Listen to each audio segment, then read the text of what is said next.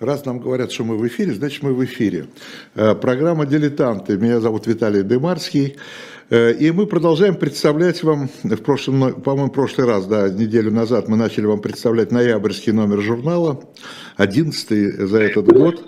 Э, и сегодня мы продолжим это занятие, занятие замечательное, поскольку, знаете, в это время, когда говорят о мире, о мире в двух в двух значениях этого слова, э, мне кажется, это очень, э, даже я бы сказал, оптимистично, потому что не так много у нас оптимизма нам дает ежедневная наша жизнь.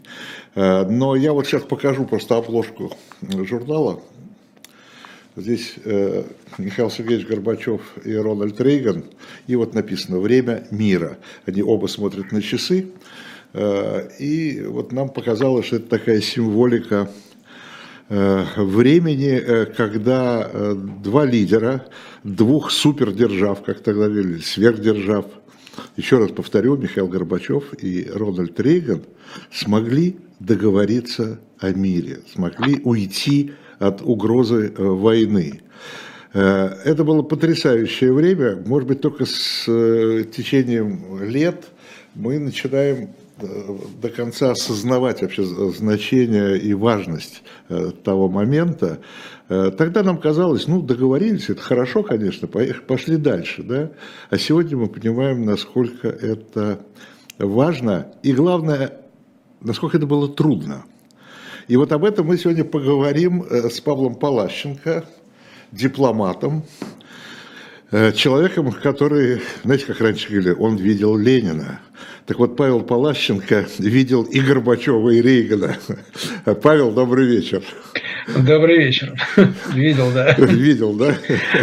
Да, вот. да, да. И, э, и Горбачева, и Рейгана. Э, потому что Павел, э, так сказать, персональный переводчик Михаила Сергеевича, и все переговоры, которые вел Э, наш генеральный секретарь, а потом президент Советского Союза, первый и последний президент СССР, э, свидетелем Павел Палащенко всегда этих событий был. Но сегодня давайте поговорим, вот Горбачев-Рейган. Да, там первая их встреча – это Рейхявик, правильно? Нет, нет, первая встреча была в Женеве, а в, Женеве в ноябре 1985 да, да, да. года. И как раз э, в Женеве в совместном заявлении была эта фраза в ядерной войне «не может быть победителя, и она никогда не должна быть развязана». Эта фраза была два года назад, по-моему, повторена, или год назад слышно повторена в совместном заявлении Путина и Байдена. Вот эта фраза, она, мне кажется, многое предопределила в последующем развитии событий. Потому что, в общем, на этом они сошлись. Э, сошлись на неприятии ядерного оружия как такового, как э, оружия, которое никогда не должно быть применено. Вот э, это то, что, я бы сказал, Горбачев нашел в Рейгане, а Рейган нашел в Горбачеве. Искренне неприятия ядерного оружия. Ну вот э, согласись, что тогда, э, сколько значит, это 85 год, 37 лет назад, да, на эту фразу мы, советские люди, не обратили особого внимания. Да? Мы настолько привыкли к тому, что э, нас кормили пустыми да, формулами. Они все были красивые, там миру мир, да, и так далее и тому подобное. Ну, еще одна красивая формула, за которой, как там казалось, в общем, ничего не стоит реального. Оказалось, стоит. Э, а вот по впечатлениям, э, давайте вспомним, что э, Рейган, придя к власти в Соединенных Штатах, он об этом заявил во всеуслышание, для, он сказал, что Советский Союз – это империя зла. Да? Как Э, вот понимаешь или нет, как он от этой империи зла пришел вот к этой картинке замечательной э, улыбающихся двух и явно симпатизирующих друг другу президентов. Ну, вы знаете, все-таки надо, мне кажется, исходить из того, что империя зла – это была такая метафора, он э, действительно был человек очень идеологизированный, когда пришел к власти. И нам рассказывал потом его сын э, Майкл Рейган, что его мечтой э, было встретиться с советским руководителем, чтобы выложить ему все, что он думает о марксизме-ленинизме и об агрессивной внешней политике Советского Союза. Вот это в нем было. И первую встречу с Горбачевым в Женеве он начал в разговоре, кстати, один на один, тет-а-тет, он начал именно с этого. Он сказал, что мы очень, очень сожалеем, что Советский Союз буквально на всех континентах проводит вот эту политику навязывания марксизма, ленинизма, проводит э, политику, э, которая создает проблемы повсюду, и мы очень Э, надеемся, что вы вот эту идеологию не будете в глобальном масштабе проводить. Горбачев его выслушал и сказал, что мы все-таки здесь, господин президент, собрались не для того, чтобы обсуждать марксизм-ленинизм. Э, он свел это все вот к такой юмористической реплике и сказал, что у нас э, с вами есть много тем для обсуждения, и главная тема – это прекращение гонки ядерных вооружений. И Рейган это, надо сказать, воспринял очень хорошо, потому что, повторяю, в нем вот это вот сидело. И сама идея стратегической оборонной инициативы, создания глобальной системы ПРО, именно поэтому была им так воспринята, и именно поэтому он так ее продвигал – что он считал, что это положит конец гонке ядерных вооружений, и увидев, что ядерные вооружения не могут быть применены, что у Соединенных Штатов есть защита от э, ядерных ракет, э, Советский Союз прекратит гонку вооружений, Соединенные Штаты тоже разоружатся. Это вот сидело в нем, это наивно, конечно, было но э, это было очень искренне. И я считаю, что э, Рейган был искренним и тогда, когда он эту метафору империи зла употребил, и столь же искренен он был в 1988 году, когда он приехал с официальным визитом в СССР, это был его единственный официальный визит в СССР, и во время прогулки с Горбачевым в Кремле он услышал вопрос американского корреспондента. По-прежнему ли вы считаете Советский Империя. Союз империей зла? И он сказал нет, нет, потому что это уже это была другая эпоха, другое время. Советский Союз меняется, и мы рассчитываем на сотрудничество и в конечном счете партнерство с этим меняющимся Советским Союзом. Так что он был искренен и тогда, и тогда. Но одно в нем было. Это действительно неприятие ядерного оружия, которое он считал оружием геноцида. И э, советская позиция всегда была такой, но вы правы. Конечно, постепенно вот эта идея ядерного разоружения и с нашей стороны, и с американской стороны превратилась в такую ритуальную позицию, ритуальное заявление. Все мы говорим, что мы против войны, против ядерного оружия. А в это время, к сожалению, в период 60-х, 70-х годов, даже после заключения первых соглашений об ограничении ядерного оружия, реальное количество ядерного оружия и у нас, у американцев, росло. Вот к этому действительно уже привыкли и считали, что ну пусть говорят. И поэтому великая заслуга Горбачева и Рейгана состоит в том, что в 1987 году они подписали первое соглашение, реальное соглашение. Не об ограничении, а уже о сокращении ядерных вооружений. Это был договор РСМД, который, кстати, сегодня не действует. Американцы из него вышли, после этого вышла Россия.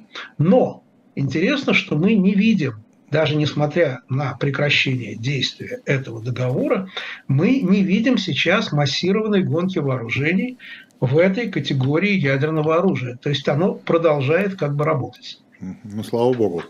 Э, возвращаясь к империи зла, ну, когда Рейган это произнес, то, конечно, в Советском Союзе это восприняли как угрозу. Да? Э, то есть вы считаете, что э, э, империя зла – это не для того, чтобы эту империю уничтожить, да? А для того, чтобы, ну, ее, вот а для того, чтобы ее изменить. Я, да, я думаю, что э, у нас э, тоже это восприняли не столько как угрозу, потому что э, понятно, что был на очень-очень высоких уровнях ядерный паритет при огромном количестве ядерных вооружений с той и с другой стороны. И поэтому уничтожить вот таким образом э, Советский Союз нельзя было. Это восприняли не как угрозу, а как сигнал того, что вот с этим президентом договориться будет невозможно. Как можно договориться с человеком, который считает вас империей зла? И это мнение в советских руководящих кругах было очень распространено и до Горбачева, и в первые месяцы Горбачева. И когда Горбачев и Рейган договорились о встрече, то были люди и с нашей стороны, и с американской стороны, которые считали, что ничего не получится. Збигнев Бжезинский написал, э, опубликовал статью, где говорил, что эта встреча большого смысла не имеет. Горбачев – это такой же советский аппаратчик, это выдвиженец КГБ, договориться с ним невозможно.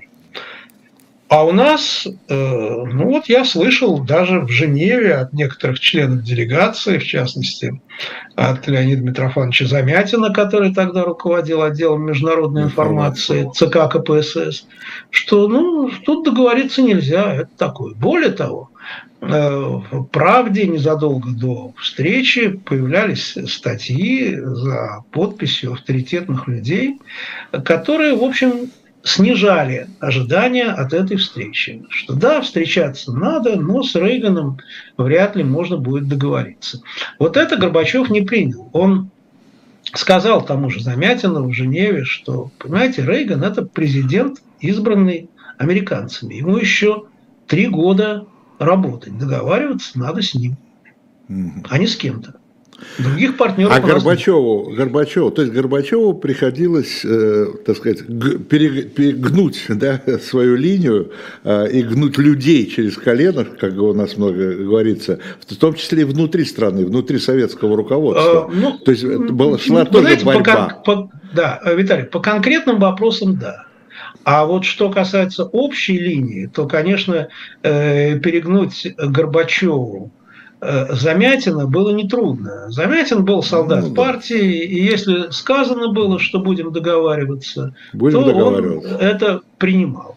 А вот по конкретным вопросам, конечно, были споры, была так называемая пятерка, в которой были представлены руководители всех ведомств, имевших отношение к вопросам вооружений и к вопросам разоружения. Это были представители МИДа, Министерства обороны, КГБ, военно-промышленной комиссии. И в рамках этой пятерки споры были, конечно, очень горячие, очень острые. И в конечном счете, конечно, разруливать это приходилось на очень-очень высоком уровне. Координировал эту пятерку уже э, забытый многими э, секретарь э, ЦК и член Политбюро Зайков – который старался способствовать тому, чтобы вот находили общий язык представители этих ведомств. Ленинградский. И Ленин, да, он в свое время был ленинградским первым секретарем. Э, Горбачев ему доверял, потому что он разбирался хорошо в вопросах вооружений. Ну, Ленинград был тогда э, центром, в том числе и военной промышленности. И э, были случаи, когда это выходило на уровень уже Горбачева непосредственно, обсуждалось на Политбюро, но в основном вот в рамках этой пятерки с трудом в тяжелых баталиях и спорах все-таки находили какой-то общий язык представители этих ведомств. А какая позиция Громыка была в этих, в этих спорах? А ведь Громыко был человеком, который, в общем-то, как многие говорят, сыграл решающую роль в победе Горбачева, да, когда была борьба за пост Генсека. Да, конечно. Да? Ну, он, он его рекомендовал на да. заседании сначала Политбюро, потом на заседании ЦК. Была ли тут серьезная борьба, я, честно говоря, не уверен. Ну, э, тем не менее, были другие кандидаты. не выдвигались, но, но о других кандидатурах тоже Говорилось, речь, говорилось. Может быть, да, шла. И э, тут трудно сказать, насколько э, это была именно борьба. Но то, что сильная речь Громыка сыграла свою роль, это не вызывает у меня сомнений. Ну, Андрей Андреевич Громыко был э, э, дипломатом, э, ну, я бы сказал, ленинско-сталинской школы. То есть э, у него было и то, и другое. Э, Все-таки ленинская школа, э, школа Чечерина, скажем, Литвинова, это э, реализм. во внешней политике. А э, сталинская школа – это э, давить, добиваться своего и почаще говорить «нет». Поэтому Громыка называли мистером «нет». Второе, что надо отметить, Громыко был членом Политбюро, когда принимались э, решения, с которыми потом очень трудно было, так сказать, разбираться, и очень трудно э, было находить выходы на договоренности. Но это прежде всего ввод войск в Афганистан. И второе – это размещение советских ракет средней дальности в Европе. Эти решения, как потом было признано, э, были ошибочными, и они создали очень много проблем. Громыко это понимал, и э, на некоторых заседаниях Политбюро, записи этих заседаний есть у нас в архиве, он говорил, что, ну, вы же понимаете, как тогда навязывались такие решения. То есть он имел в виду, что, конечно, э, вот в частности, размещение ракет средней дальности, которое очень повредило нас в отношениях с Европой, да и с Америкой тоже, это было решение, которое продвигал военно-промышленный комплекс, во-первых, и, во-вторых, Министерство обороны. И э, роль МИДа здесь была э, невелика. Э, он сожалел об этих решениях, и вот то, что было принято уже новым составом Политбюро в 1986-1987 году, а именно решение уходить из Афганистана и договориться с американцами о ликвидации ракет средней дальности, это решение он поддержал. Это решение он, безусловно, поддержал. Потом, судя по воспоминаниям моего сына и его внука, у него были и возражения серьезные, но это уже было потом. А курс, вообще говоря, на ядерное разоружение он, безусловно, поддерживал. Павел, вот такой вопрос, кстати, мне кажется, что интересный. Так сказать, если абстрагироваться от личностей, Э, то э, с обеих сторон, между прочим, и с советской, и с американской стороны, э, так сказать, во главе, возглавляли вот эту гонку вооружений военно-промышленные комплексы. Ну, в какой-то мере да. Да, Но по... надо сказать, что возглавляли в, том смысле, возглавляли в том смысле, что им это было выгодно, да, и они настаивали на эскалации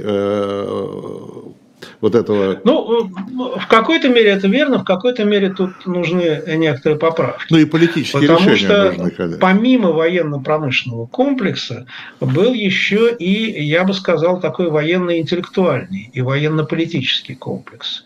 И надо сказать, что прежде всего в Соединенных Штатах Америки. Там очень активно всегда раздували советскую угрозу, в том числе в те годы, когда Советский Союз уступал по количеству ядерных боеприпасов, ядерных боезарядов Соединенным Штатам в соотношении примерно 1 к 10.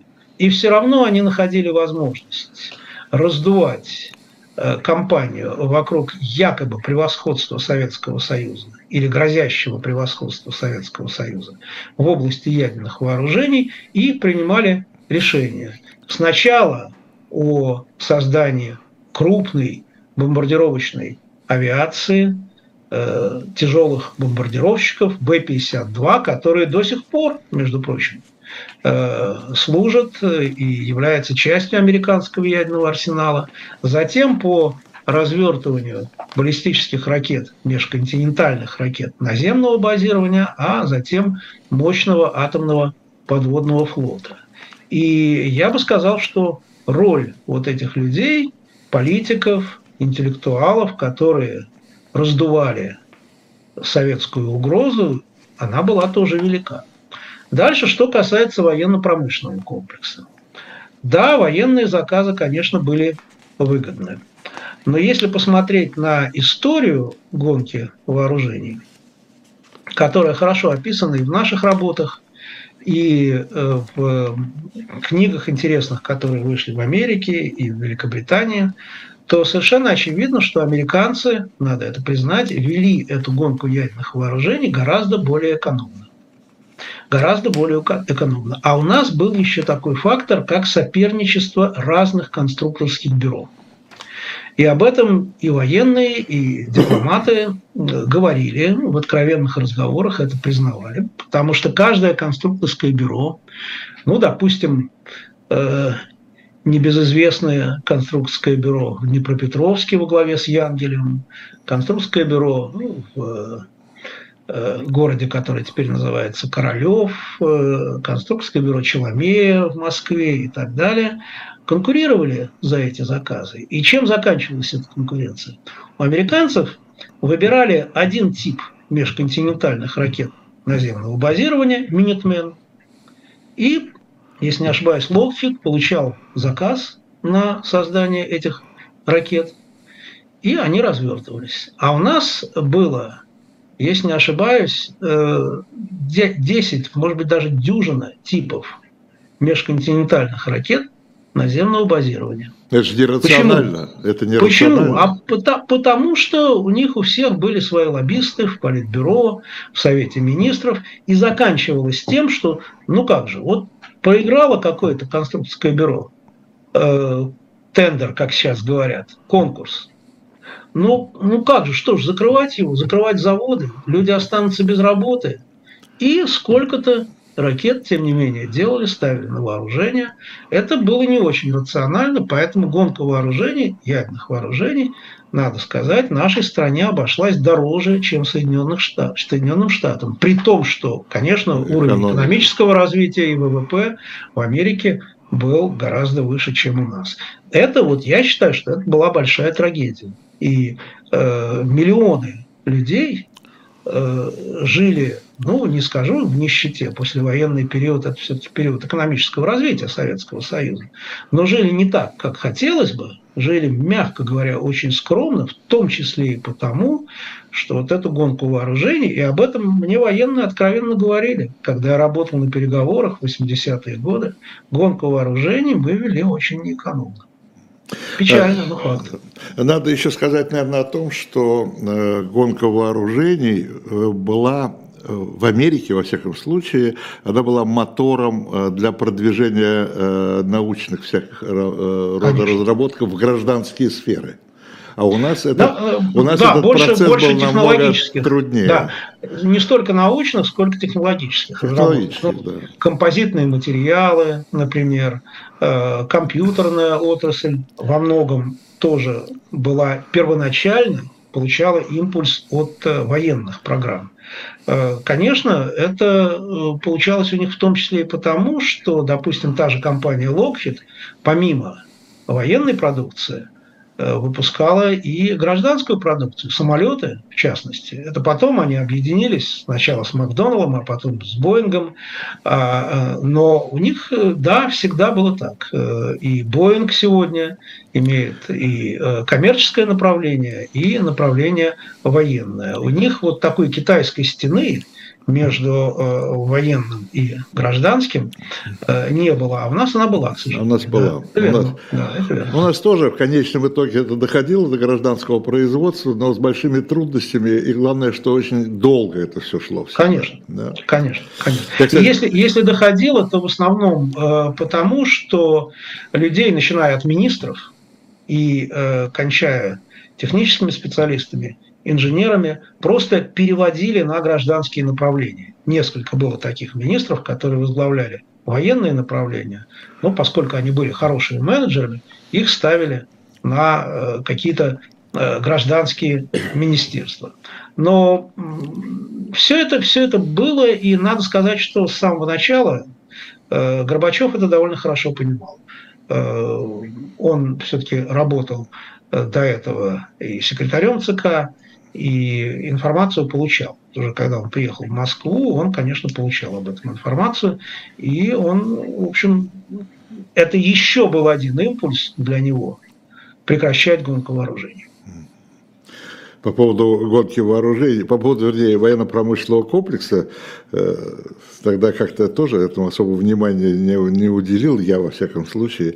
Но советская печать с удовольствием тогда воспроизводила шутку, ну шутку такую горькую, знаменитого американского филитониста Арта Бухвальда. Был mm-hmm. такой, да, э, он, по в Нью-Йорк Таймс, если я не ошибаюсь, писал. Да, он писал. Да? Нью-Йорк Таймс. Да. Вот, и он тогда значит, где-то написал, что Америка страдает э, военно-промышленным комплексом. Ну и да, вот, да, конечно, э, слово комплекс. Но Советский Союз больше страдал. Да. Советский Союз ну больше ну, страдал. Ну и мы, и, и мы, конечно, страдали, но я бы сказал, что вот в Соединенных Штатах это было ну, во многом связано действительно с интересами конкретных э, компаний, э, корпораций и так далее. А мы скорее шли э, вслепую. Вслепую, потому что, вот, скажем, была же возможность принять решение о том, чтобы не гнаться в количественном отношении за Соединенными Штатами Америки. И вот не хватило в этом плане, мне кажется, политического разума у наших руководителей, особенно в 70-е годы, э, чтобы не гнаться за американцами в этом плане. Где-то, насколько я знаю, я слышал от наших военных, э, только в 1975 году было принято решение на уровне Политбюро, что нельзя давать все, что просят военные и что просит вот этот самый комплекс. Где-то только в 1975 году. А вот в 60-е годы, в начале 70-х годов буквально что не попросят, даем, профинансируем. Связано это было, конечно, отчасти с шоком от э, кубинского кризиса, от карибского кризиса, потому что тогда все-таки поняли, что по количественным параметрам мы отставали от американцев очень-очень сильно попытались эти количественные параметры, это отставание, компенсировать размещением ракет на Кубе, ну и получили грань мировой войны. Поэтому шок этот был велик, и было принято решение догнать американцев по э, количественным параметрам ядерного оружия. И ну, так... вот сейчас мне кажется, что это решение было э, непродуманным. Но надо вспомнить и тогдашнее время – тогда люди считали не только политбюро, а если взять рядового советского человека, люди считали, что именно так надо предотвратить войну. Что вот нас в свое время застали врасплох, у нас не было достаточно оружия, а теперь вот мы можем и мы должны это делать. Это настроение было в обществе, я помню, я, я жил тогда с людьми, говорил. Когда, когда нас застали врасплох, если имеется в виду Карибский кризис, да? Нет, тут не Карибский кризис, а имеется в виду, что вот во время Отечественной войны, а, в этом смысле. да, первоначальные вот эти поражения, и э, вот люди говорят, надо, надо предотвратить войну. Как, как предотвратить войну? Предотвратить войну можно только, если мы будем не слабее, а лучше сильнее в военном отношении, чем потенциальный противник. А возвращаясь... Так реально думали люди. А уж про военных я не говорю. Возвращаясь к Карибскому кризису, просто э, разумное, абсолютно разумное решение Хрущева э, идти на компромиссы, искать компромиссы, да, тогда с, вместе с Кеннеди. Ведь очень многими, по-моему, до сих пор расценивается как поражение, да, как, как слабость. Что надо было ну, тоже были разговоры о том, что да, вот он разместил ракеты, а потом бесславно э, с Кубы э, бежал. Но там ведь как э, было? Удалось э, договориться. Турецкие, турецкие удалось ракеты. договориться негласно. Негласно. Американцы всячески скрывали эту договоренность о том, что ракеты из Турции тоже будут ну, выведены. И э, Хрущев, надо отдать должное ему, пошел на то, чтобы эта часть сделки была негласной. И американцы всегда отрицали, что эта часть сделки имела место. Хрущев на это пошел. Но зато потом, когда его снимали, ему это предъявили. Что как же так? Разместили, а потом ушли, ничего не получив взамен. То есть даже, Получили. судя по всему, даже, даже э, в составе ЦК далеко не все об этом знали. Да, получили взамен, получили не так мало, э, во-первых, а во-вторых, опять же, это, мне кажется, это просто очень разумно и мудро со стороны Хрущева э, пойти ну, на, эти, на эти американские условия, черт с ним, с пиаром, что называется, да? Конечно. Да, но главное было предотвратить войну. Но, но, но и со стороны Кеннеди это э, было мудро. Если конечно, конечно. мы считаем, если мы считаем и говорим, что решение Хрущева о размещении ракет на Кубе было до некоторой степени авантюристическим, То ведь э, некоторые действия Кеннеди тоже были антитеррористическими. Был, э, была высадка американцев в заливе свиней, когда они рассчитывали, что они за несколько дней добьются успеха и свергнут э, правительство Фиделя Кастро. Э, были реальные вещи, которые происходили там и которые нарушали суверенитет Кубы. И Куба просила Хрущева, Фидель Кастро просил Хрущева разместить эти ракеты. Так что обе стороны сначала действовали, я бы сказал, авантюристически, а потом действовали мудро. Кастро, Кастро, кстати говоря, по-моему, по настаивал еще не просто на размещение, но и на, и на том, чтобы они использовались ракеты. Ну, в случае, если будет нападение на да, Кубу. Да, да, да. В случае, если будет нападение на Кубу. Э, вообще, надо сказать, что э, Фидель Кастро фигура, э, чья роль в холодной войне еще заслуживает более такого глубокого изучения. Он был, конечно, харизматик, и это тоже надо учитывать, когда мы то время вспоминаем у нас э, многие тогда буквально были очарованы Фиделем Кастро. Не только у нас. А ведь он, он тащил, да, ведь он тащил, э, в общем-то, к войне. Войну. К войне. Да, так что это, эту роль еще тоже предстоит, э, я думаю, глубже проанализировать. А, кстати, Но если говорить о тех людях, которые тащили нас от холодной войны и от гонки вооружений, то я написал даже в своей книге, что то, э, на мой взгляд, здесь действительно главную роль сыграли Горбачев и Рейган, и что наша оценка э, Рейгана еще должна быть по-настоящему осмысленной. Сегодня мне он э, видится как гораздо более крупная и позитивная фигура, чем казалось в те времена. Вот это, это я могу сказать с уверенностью. Здесь, это сильная фигура. Да, здесь нас спрашивают, где можно прочитать все это у Палащенко. Ну, я поделюсь тем, что я знаю, а Павел уже э, скажет более реальные вещи. Продавалась вот на «Дилетант Медиа», да? Э, Продавалась книга, но, но она я закончилась, правильно я понимаю? Да, тираж, тираж распродан в, на сайте «Лабиринт» ру и еще в некоторых магазинах, да? по-моему, в Читай-городе, может быть, осталось еще сотни экземпляров. Но э, поскольку мы уже допечатывать экземпляры эти не будем, сейчас я э, предлагаю вам э, покупать электронные издания. Купить электронные издания очень просто. Надо вбить в Google или в Яндекс издательство «Аудитория» издательство «Аудитория». И на сайте этого издательства э, купить э, за сумму, которая вас не обанкротит, за 350 рублей, купить книжку, которая называется «Профессия и время в электронном виде».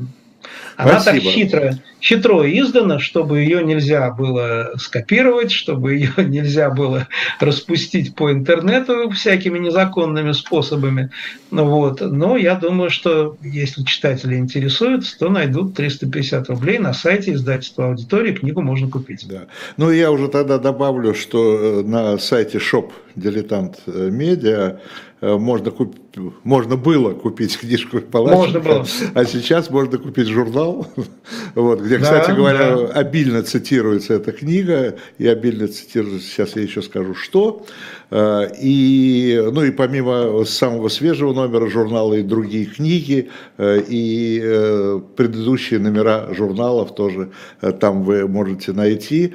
А там очень много в последнее время вышло, вышло выпусков, Э, дилетанта, где речь идет не о сегодняшнем дне, а о дне вчерашнем, об истории, но которые очень э, актуально звучат именно э, сегодня.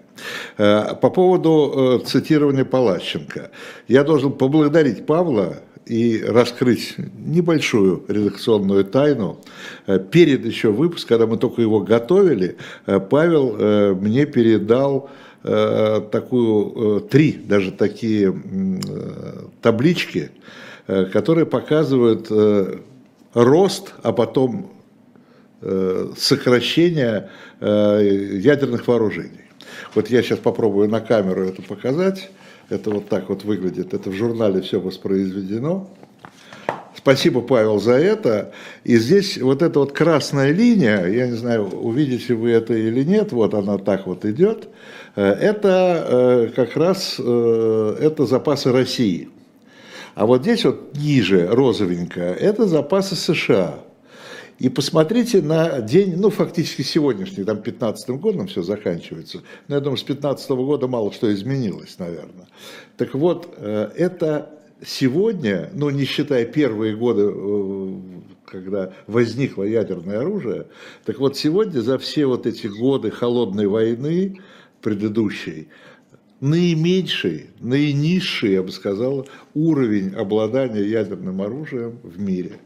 И э, это тоже, мы это публикуем э, для того, чтобы показать заслугу вот этих двух людей, о которых мы сегодня говорим, да, Горбачева и Рейгана, Э, которые смогли э, договориться. А как Горбачев вообще Рейгана очаровал?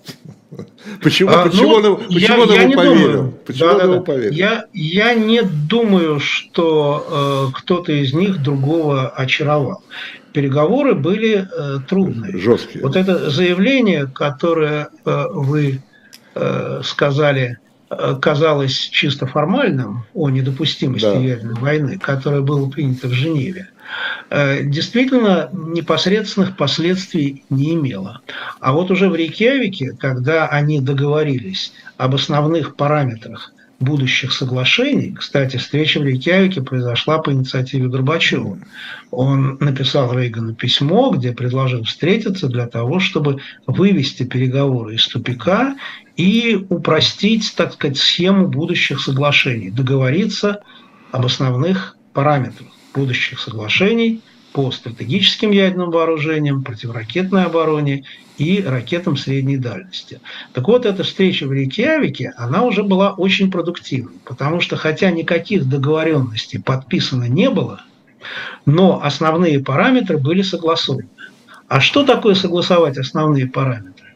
Это значит, что уже военное планирование, военное планирование ведется на основе этих неформальных договоренностей. Пусть они еще не подписаны, пусть они не окончательны, но уже в бюджеты не закладываются те большие суммы, которые были бы заложены, если бы договоренностей не было.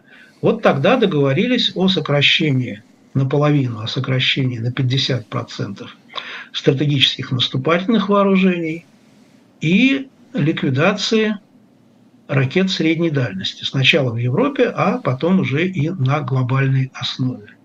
И я хочу сказать, что очень большой заслугой Рейгана является то, что этот договор был подписан. Дело в том, что когда Рейган впервые предложил свой так называемый нулевой вариант, то многие считали, что это чистая демагогия что этот нулевой вариант предлагается в расчете на то, что Советский Союз на него никогда не пойдет.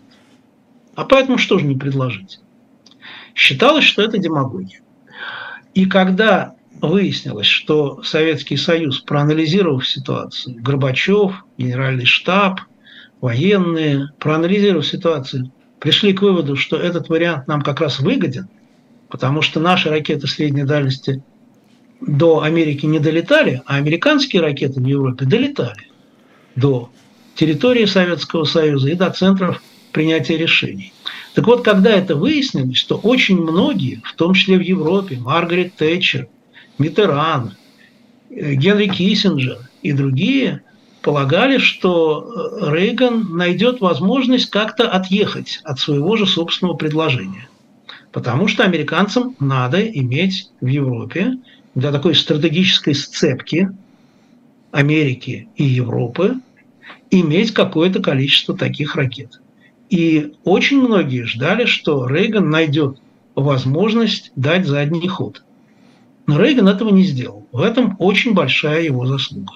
Ну и, конечно, заслуга Горбачева, что он э, практически, так сказать, начал этот процесс переосмысления ядерного оружия. Действительно, выяснилось, и военные с этим согласились, что нам иметь ракеты средней дальности в Европе невыгодно, потому что американцы отвечают тем же. И, по сути дела, угроза, ядерная угроза Советскому Союзу, нашей стране, удваивается. Теперь она исходит не только с территории США, но и с территории Европы. Вот это все надо было осмыслить, это все нужно было провести через все соответствующие наши руководящие органы, в том числе Политбюро, и в этом, конечно, заслуга Горбачева. А заслуга Рейгана, повторяю, в том, что он отнесся к своему собственному предложению не как к демагогии, а как к реальному предложению, которое надо выполнять и на основе которого надо подписать договор. И он был подписан 8 декабря 1987 года. Но, но уже это уже это Вашингтон, да? Это Вашингтон, да, это поездка в Вашингтон Горбачева, э, первый его визит в США, потом был еще один визит уже при Буше в 90-м году. Ну, тогда были уже совсем другие обстоятельства. Э, а вот этот первый визит был очень важным. Э, вернемся еще ненадолго в Рихиавик. Э, там же разные были оценки, что поскольку не было, как вы сказали, не было никаких договоренностей, ничего не было подписано, э, то угу. многие, многие считали это провалом. Да? Конечно. Да, Горбачев считал, как вы пишете, опять же, в своей книжке, это прорывом. Да, там было такое а, английское слово, а, которое употребил Шульц, когда давал первую оценку это госсекретарь. Рикьявик, он сказал failure. Failure – это, вообще говоря, не провал, а неудача. Fail, да. Скорее fail. неудача. Да, скорее неудача. Но перевели как э, провал. провал. И Горбачеву доложили, что вот Шульц выступил в аэропорту перед отлетом Рейгана в Вашингтон и сказал, что Рейкявик закончился провалом. И Горбачев это подхватил и на пресс-конференции сказал, нет, это не провал, а прорыв. Потому что мы о многом договорились, нашли общий язык по многим вопросам.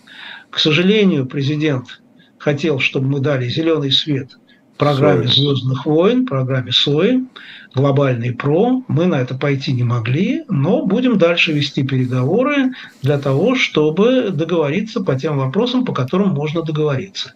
И вот эта оценка Горбачева оказалась абсолютно верной, потому что уже через год было подписано первое соглашение. И еще интересный момент. Вот СОИ замедлилось именно с этого момента.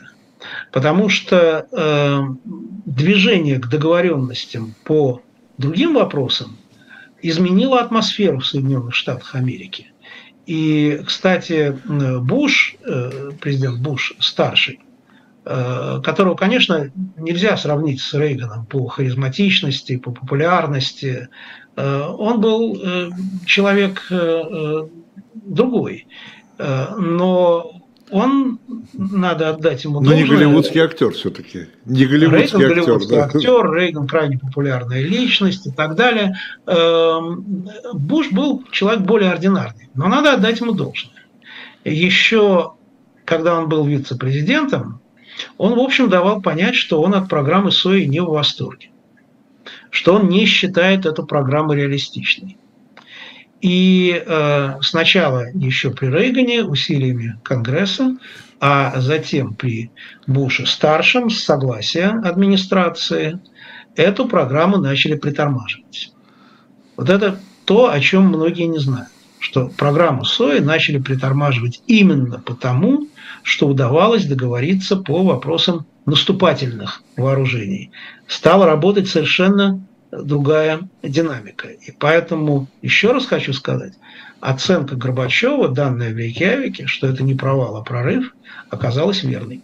В том ну, числе да. и в плане, в том числе и в плане притормаживания программы СОИ, которую стали спускать на тормозах. Ну, ее стали спускать на тормозах, но она еще была, тем не менее, да? Она была, она была, но уже при Э, Буше старшем ее так э, не называли, уже не говорили о стратегической оборонной инициативе, говорили о ограниченной программе противоракетной обороны.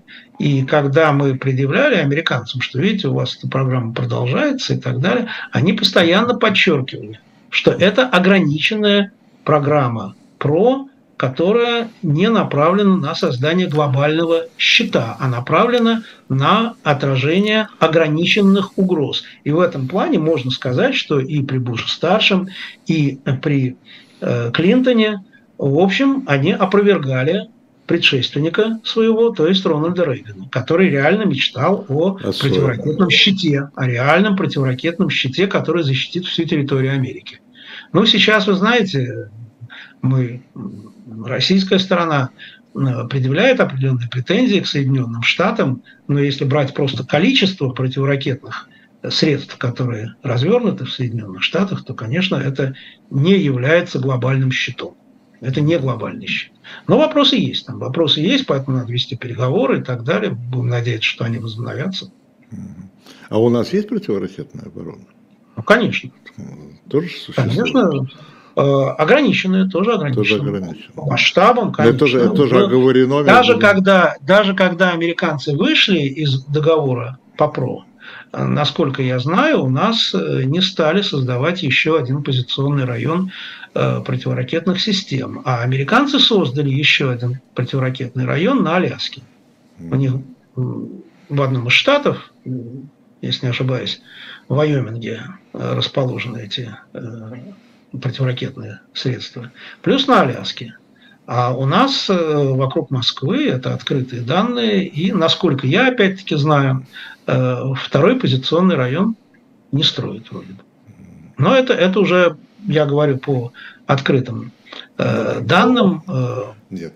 Россия, Россия в отношении ПРО в целом ведет ту же линию, ту же позицию занимает, как Советский Союз при Горбачеве что, ну да, наверное, какая-то противоракетная оборона нужна, но это должна быть очень ограниченная программа, чтобы она не нарушала баланс в области наступательных вооружений.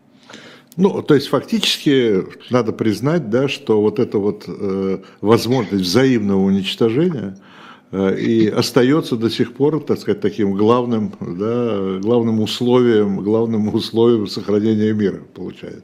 Ну вот я бы с этим не согласился. Вот мы даже сейчас видим, когда пошли разговоры о ядерном оружии, что э, даже э, применение ну, сравнительно маломощных э, каких-то тактических ядерных вооружений э, рассматривается как нечто совершенно недопустимое. Поэтому, э, конечно, те огромные арсеналы стратегических ядерных вооружений, по-прежнему огромные, это сотни единиц, э, которые развернуты, они, на мой взгляд, избыточны. И э, мир, конечно, можно обеспечивать без таких огромных арсеналов. Они до сих пор большие. Но то, что 85-90% этих арсеналов уничтожены, это огромная заслуга, конечно, руководителей тех лет, когда начинался процесс э, сокращения ядерного оружия. Где-то около 85% ликвидированы, демонтированы, э, некоторые ждут демонтажа на складах. И этот процесс, несмотря на нынешнее обострение отношений продолжается. Ну, слава Богу. Это факт. Это факт. Да. Два вопроса у меня есть по поводу э, того, как шли переговоры э, и о чем разговорили. Вот раз уж упомянули тактическое ядерное оружие, то есть тогда э, вопрос, этот вопрос не стоял, как я понимаю. И он да, в, перег... в переговорах, не переговорах не, не, не, не обсуждался. Нет, ни с нашей стороны, ни с американской стороны этот вопрос не, не обсуждался, потому что, ну, во-первых, американская доктрина предусматривала возможность применения тактического ядерного оружия, ну, прежде всего для э, ликвидации крупных танковых формирований. В основном против этого. Но и у нас, насколько я знаю, тоже возможность применения тактического ядерного оружия не отрицалась. Но считалось, и я думаю, не без оснований, что угрозу самому существованию человечества несет все-таки не тактическое ядерное оружие, а стратегическое. И что поэтому важно установить баланс именно в этой сфере. Об этом договорились еще Никсон и Брежнев. Ну, их договоренности обладали большими изъянами, в частности потому, что они не предотвратили гонки ядерных вооружений по боезарядам. Не по носителям, а по боезарядам. И когда стали ставить на каждую ракету до 10-12 боезарядов, то получилось, что гонка ядерных вооружений продолжалась, несмотря на эти первоначальные договоренности Никсона и Брежнева. К сожалению, так. И еще один вопрос, если можно, по поводу переговоров. А вообще никак не, фигурировало, не фигурировали европейские ядерные силы? Я имею в виду английские и французские. Ну, наша, наша позиция всегда была такой, что их надо учитывать. На что э, у американцев и у Англии и Франции э, всегда было два ответа. Первое – это то, что количество ядерных вооружений у этих двух стран было просто несопоставимо ну да, ну, с тем количеством боезарядов, ну, примерно, условно говоря, по 10-12 тысяч, которые были у СССР и США. Вот это был их первый ответ.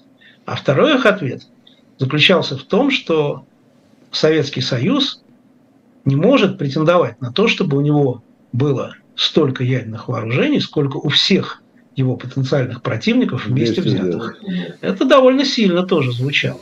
Но есть же, так сказать, какие-то позиции, которые я называю ритуальными. Да?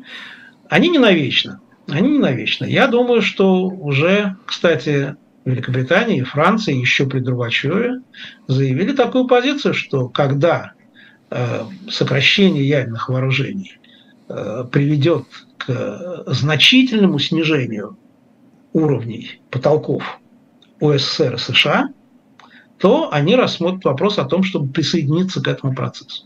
Не более того, присоединиться. Не то, чтобы там сократить до каких-то конкретных уровней и так далее. Эту позицию они завели еще тогда, и она остается.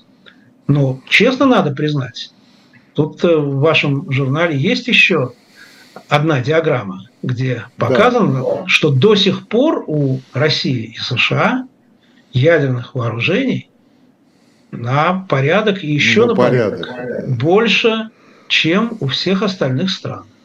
Вот что вызывает у американцев, точно вызывает обеспокоенность, это то, что Китай приступил к созданию новых позиционных районов для размещения межконтинентальных баллистических ракет.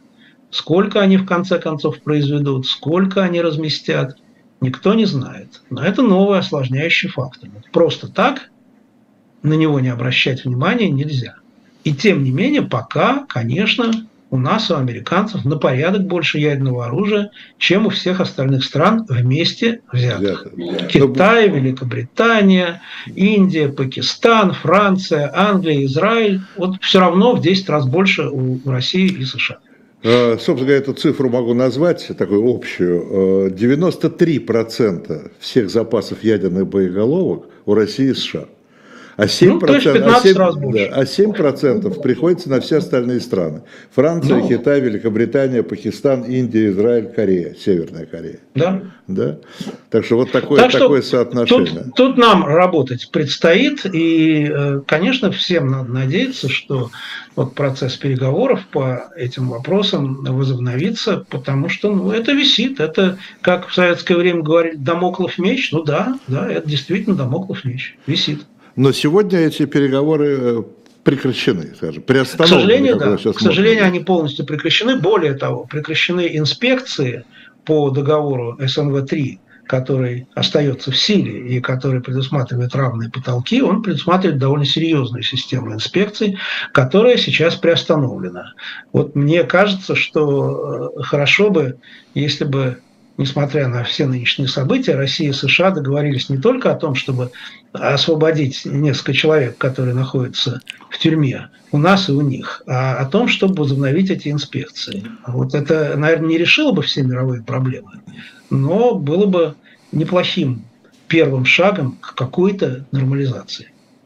Ну и завершая наш сегодняшний разговор, ну, мне так кажется, я хотел бы такой выводы, наверное, какие могут делать выводы, но один напрашивается, что все-таки э, даже в самых тяжелых условиях путь к миру существует.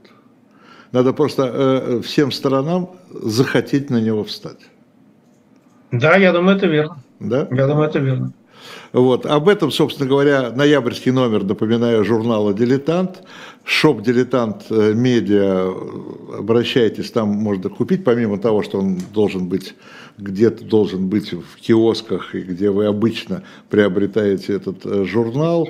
Много э, именно о времени мира, о том, как Горбачев и Рейган достигли тех соглашений, о которых мы сегодня говорили с Павлом Палажченко. Здесь и германский вопрос, здесь и Маргарет Тэтчер, здесь такой международный Горбачев, я бы сказал. Да? Здесь не столько внутренняя политика, сколько международная. А о влиянии международной на внутреннюю и в обратную сторону, внутреннюю на международную, это другая тема, и я думаю, что тоже о ней можно будет поговорить и в журнале, и э, в нашей в нашем, на нашем канале э, «Живой гвоздь» и на нашем канале «Дилетанты». Спасибо, это была программа «Дилетанты». Э, еще раз э, благодарю Павла Палащенко, дипломата, личного переводчика Михаила Сергеевича Горбачева, участника всех важнейших переговоров. Меня зовут Виталий Демарский. До встречи через неделю. Всего доброго. Спасибо.